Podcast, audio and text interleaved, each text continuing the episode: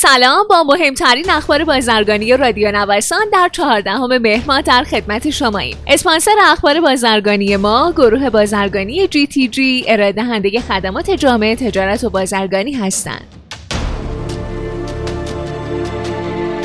رئیس جمهور وزیر جدید سمت رو مکلف کرد. زنجیره کامل تامین و توزیع شامل تولید، صادرات و واردات کشور. از مرحله سمت سفارش تا توزیع کالا در فروشگاه ها رو ایجاد و زمینه دسترسی همه مدیران، فعالان اقتصادی و عموم مردم به این سامانه رو فراهم کنه. تا در هر لحظه همه بتونن از توزیع و میزان موجودی کالا در کشور مطلع بشن. روحانی همچنین دستور داد سازمان مالیاتی نسبت به برگشت مالیات بر ارزش افزوده صادرکنندگانی که تعهد تعهدات خودشون رو انجام میدن حد اکثر ظرف دو هفته اقدام کنند.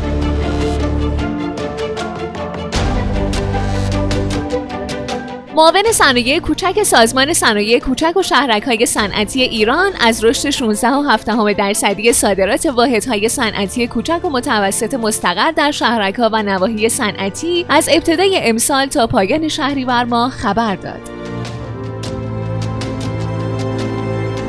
روزهای خوش زعفرانی در راه. طبق توافقات انجام شده از سوی متولیان این بازار قرار بر اینه که برای محصول جدید زعفران مثل سایر کالاها که در بورس کالا مورد داد و ستد قرار می‌گیرن قیمتهای پای تعریف بشه. چون قیمتهای فعلی که این محصول در بورس کالا یا در بازار بر مبنای اون داد و ستد میشه امکان پوشش هزینه های افزایشی تولید این محصول رو نداره.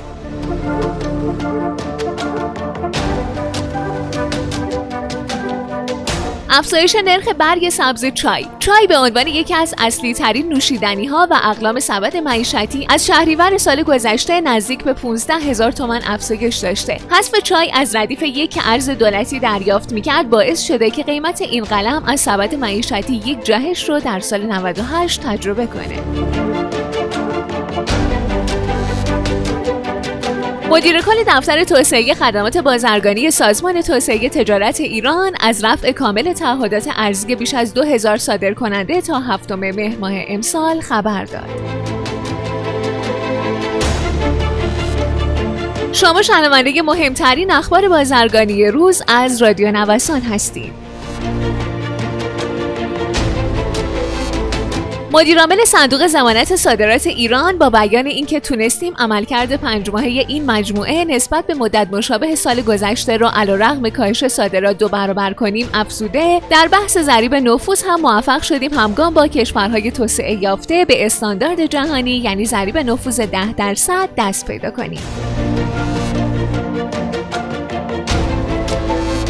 سرپرست معاونت بازرگانی داخلی وزارت سمت گفته میزان ترخیص ذرت دامی در این مقطع زمانی حدود 4 میلیون و 900 هزار تنه که نسبت به مقطع زمانی مشابه سال قبل که 4 میلیون تن بوده 900 هزار تن بالاتره.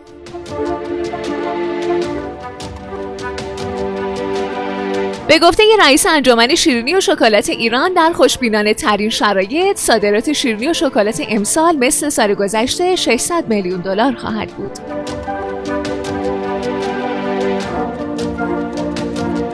چین بزرگترین خریدار خشکبار ایران. رئیس اتحادیه صادرکنندگان خشکبار ایران با اشاره به اینکه چین بزرگترین خریدار خشکبار به ویژه پسته ایران گفته صادرات هزینه هایی داره که بر این اساس بازگشت 100 درصدی ارز حاصل از اون امکان پذیر نیست.